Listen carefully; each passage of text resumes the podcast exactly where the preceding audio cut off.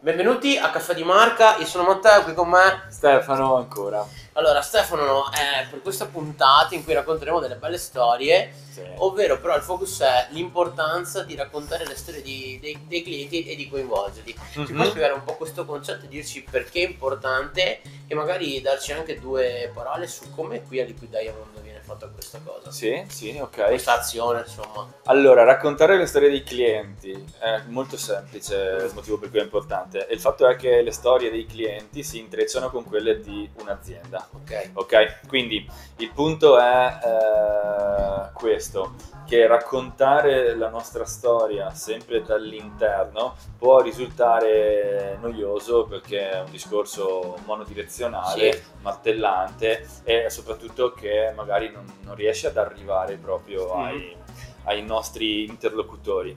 Mentre, eh, come sappiamo, un principio generale è quello di mettere il cliente al centro. Certo. Anche quando si studia un testo da scrivere per raccontare l'azienda, Sì.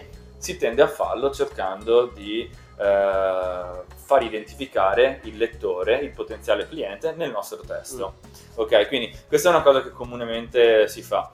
Il passo ulteriore che è utile fare è quello proprio di raccontare le storie dei nostri clienti e quindi di raccontare attraverso la loro anche la nostra, proprio perché, sai, Sì. essendoci un rapporto di collaborazione, è chiaro che i successi sono in un certo senso condivisi. Eh beh sì, sono comuni da un certo punto di vista. Quindi in un certo senso se io racconto la storia di un mio cliente, della sua collaborazione con la mia azienda, eh, posso mettere in luce il suo successo attraverso il suo anche il mio e forse far capire anche meglio eh, come la, la mia azienda può essere utile ai clienti, proprio perché propongo degli esempi, ok, delle storie di altri clienti che possono leggere proprio quei potenziali clienti che io voglio, vorrei coinvolgere.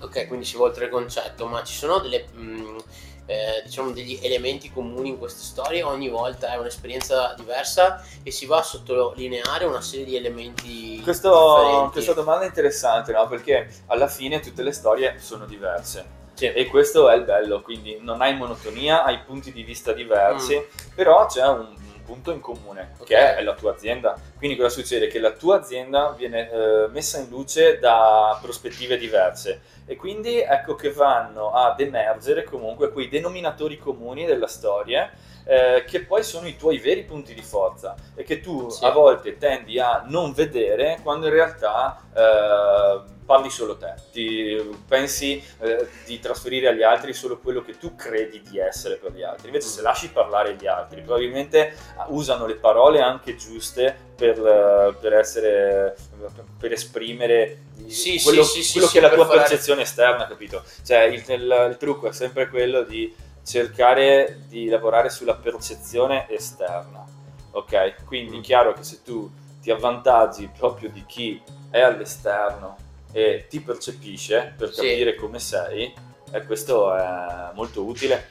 Quindi viene, viene fuori un racconto della tua azienda rinfrescato da altri punti di vista meno monotono perché ci sono altri soggetti in gioco e tra l'altro è una cosa utile perché eh, coinvolge quindi i clienti nei propri piani di comunicazione e piano editoriale. E questo ti posso dire che è stata una cosa molto utile con le aziende che noi abbiamo messo con cui noi abbiamo messo in atto questa strategia di comunicazione perché all'inizio c'è spesso un freno eh, volto a dire ma no chiamare i clienti rompergli le scatole no non voglio espormi Sì, uscire un po' dal proprio in verità Esatto, e se invece- l'hanno comprato da te. Cioè. Sì, però sai, sembra sempre che gli stai chiedendo qualcosa, gli stai chiedendo comunque del Mm. tempo da dedicarti, Sì. eh, è chiaro che te lo devono dedicare, però quello che abbiamo riscontrato è che loro in realtà lo fanno volentieri, perché intanto comunque tu gli dai uno spazio per eh, mettersi in luce. Poi ovviamente se sono clienti soddisfatti lo fanno volentieri e molto spesso noi tramite questi eh, meccanismi siamo riusciti anche a ottenere delle sincere testimonianze sulla bontà del lavoro svolto, quindi è anche una, diciamo, abbiamo percepito una contentezza da parte dei clienti che abbiamo sentito nel sentirsi coinvolti, nel sentire che eh, vuoi sapere la loro opinione, che li stai coinvolgendo e non essere lasciato a parte solo esclusivamente per la compravendita, no? Di, Sì, di un sì. bene un servizio. Mi viene in mente di fare un link con il discorso del, del passaparola, cioè molte volte eh, le persone condividono un'esperienza d'acquisto proprio perché si sono trovati bene. In un Esatto. certo s- senso forse si va ad agire su quel tipo di processo Sì, lì, solo che invece di essere loro che mh, trasmettono questa cosa, glielo si stimola, come dire.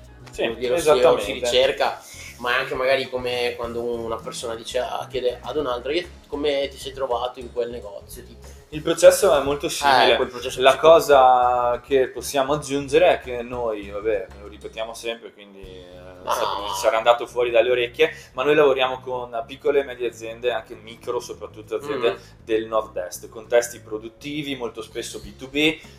E la cosa interessante è che anche in questi contesti è utile fare questa cosa. Sì, Eh, ci sono aziende che lavorano dire, dietro le quinte per altri brand che poi sono loro ad emergere, no? aziende produttrici Mhm. che nella filiera magari nella catena del valore stanno un po' più dietro le quinte, ma che anche con loro abbiamo fatto un lavoro molto utile in questo senso, tenendo proprio un blog aziendale in cui andavamo a eh, intervistare e a raccontare le storie dei clienti e le mettavamo nel nostro, nel nostro blog, proprio per raccontare come con queste aziende, queste aziende lavorano con i loro clienti. sì, anche perché poi mi viene in mente, essendo aziende del territorio, Mhm. c'è anche una- un certo senso di orgoglio, quindi ti viene voglia di condividere perché ti senti parte un po' dello stesso appunto territorio, ci vivi... Eh, ma effettivamente c'è, c'è, c'è anche forse quello. Le aziende sono consapevoli di, essere, di non essere isolate e di non...